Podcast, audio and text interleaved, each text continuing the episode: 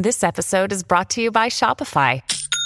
Forget the frustration of picking commerce platforms when you switch your business to Shopify, the global commerce platform that supercharges your selling wherever you sell. With Shopify, you'll harness the same intuitive features, trusted apps, and powerful analytics used by the world's leading brands. Sign up today for your $1 per month trial period at shopify.com slash tech, all lowercase. That's shopify.com slash tech. Well, let's talk a little bit uh, about an issue. It's it's a heavy subject, but I think it's a very important one. That's LGBTQ plus youth and safety, particularly online safety. We had a story on on this show and many other shows on NW. Just uh, I think it was last week, was it? In regards to um, a young girl, age nine, uh, who uh, a male, uh, an adult male, had uh, accused of being um, or ch- challenging whether this young girl was a girl, but it speaks to a broader conversation I think that's been going on for a very long time, uh, and that's part of our broader culture war in regards to LGBT, LGBTQ plus youth. Um, some of them that feel attacked um, and not feeling wanted uh, not feeling a part of a community, whether it be a school community or a broader community. Uh, it is an ongoing issue. It's not something that's just going to end and we forget about it. It is an ongoing issue, and I've said it's it's partially also the broader culture wars that are going on in the United States that do spill over into Canada as well. We're joined now by Geri Mayer-Judson, our show con- contributor.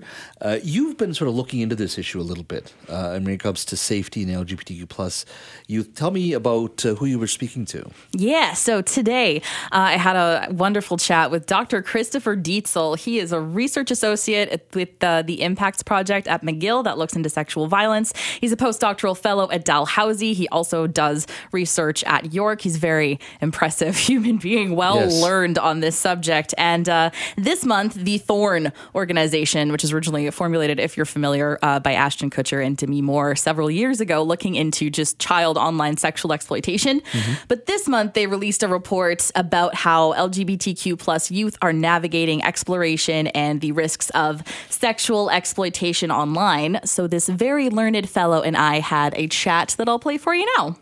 LGBTQ plus youth rely more on online community than their non-queer counterparts and as such are more likely than their non-queer counterparts to encounter sexual exploitation. Why do mm-hmm. you think that these young people are so reliant on online social spaces? So queer people, queer communities are often at the fringes of society. There's been a lot more societal acceptance, especially here in Canada. This Thorn report is coming from the US and if you've been following US politics, U.S. news, you know that LGBT plus people are increasingly attacked. There's uh, an elevating discourse about uh, hate against these communities. There's been a, a, big period of acceptance, and now it seems like there's a a lot less acceptance. And so, you know, kids feel that. Young people know when they are not welcome. Uh, you know, especially for people who are questioning their identities, who are learning about themselves, figuring out their sexuality, figuring out their gender. If they're seeing that the adults in the room, that people across the country are targeting them specifically because of their identities, then of course they're not going to want to share and explore those identities in open spaces. They're going to go to the internet where they have more control and they can feel safer and they can they can really manage their experience in a way that feels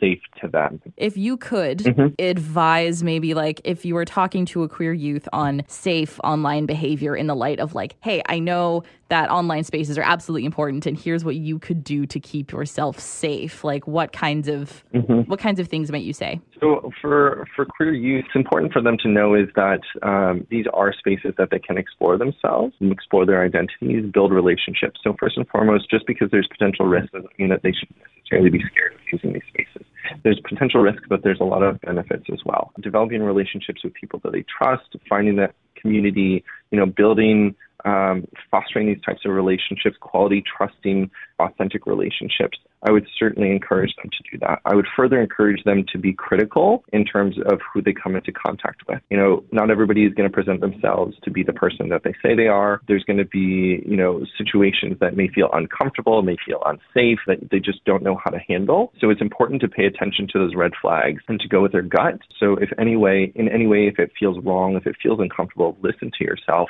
and don't push that aside. If it feels wrong, then it may be wrong. And so that's an opportunity to talk to somebody about it, get help. Of course, when we're talking about online information, we also have to be aware about privacy settings, about personal information, what is shared. Uh, once stuff is out on the internet, it's very hard to get back. So while still encouraging them to go out there and engage in these conversations, to have those interactions. Just be careful that, you know, if, if you have any hesitancy about who you're interacting with, don't be, don't feel pressured or coerced into doing something. Another important point that I would say is just not be afraid to talk to people. In the report, I think they said half of cis non-hetero male teens um, would try to address issues like this alone. Breaking down that kind of stigma about talking about sexuality, talking about relationships, talking about feelings, talking about these issues in general, I would very much so encourage young people to not be afraid to talk to others. And what about parents? How can the parents of a queer child keep their kiddo safe online? First and foremost, what I would say to all parents is just accept and love your child, support them, encourage them, make sure that they know that they can trust you. Uh, you know,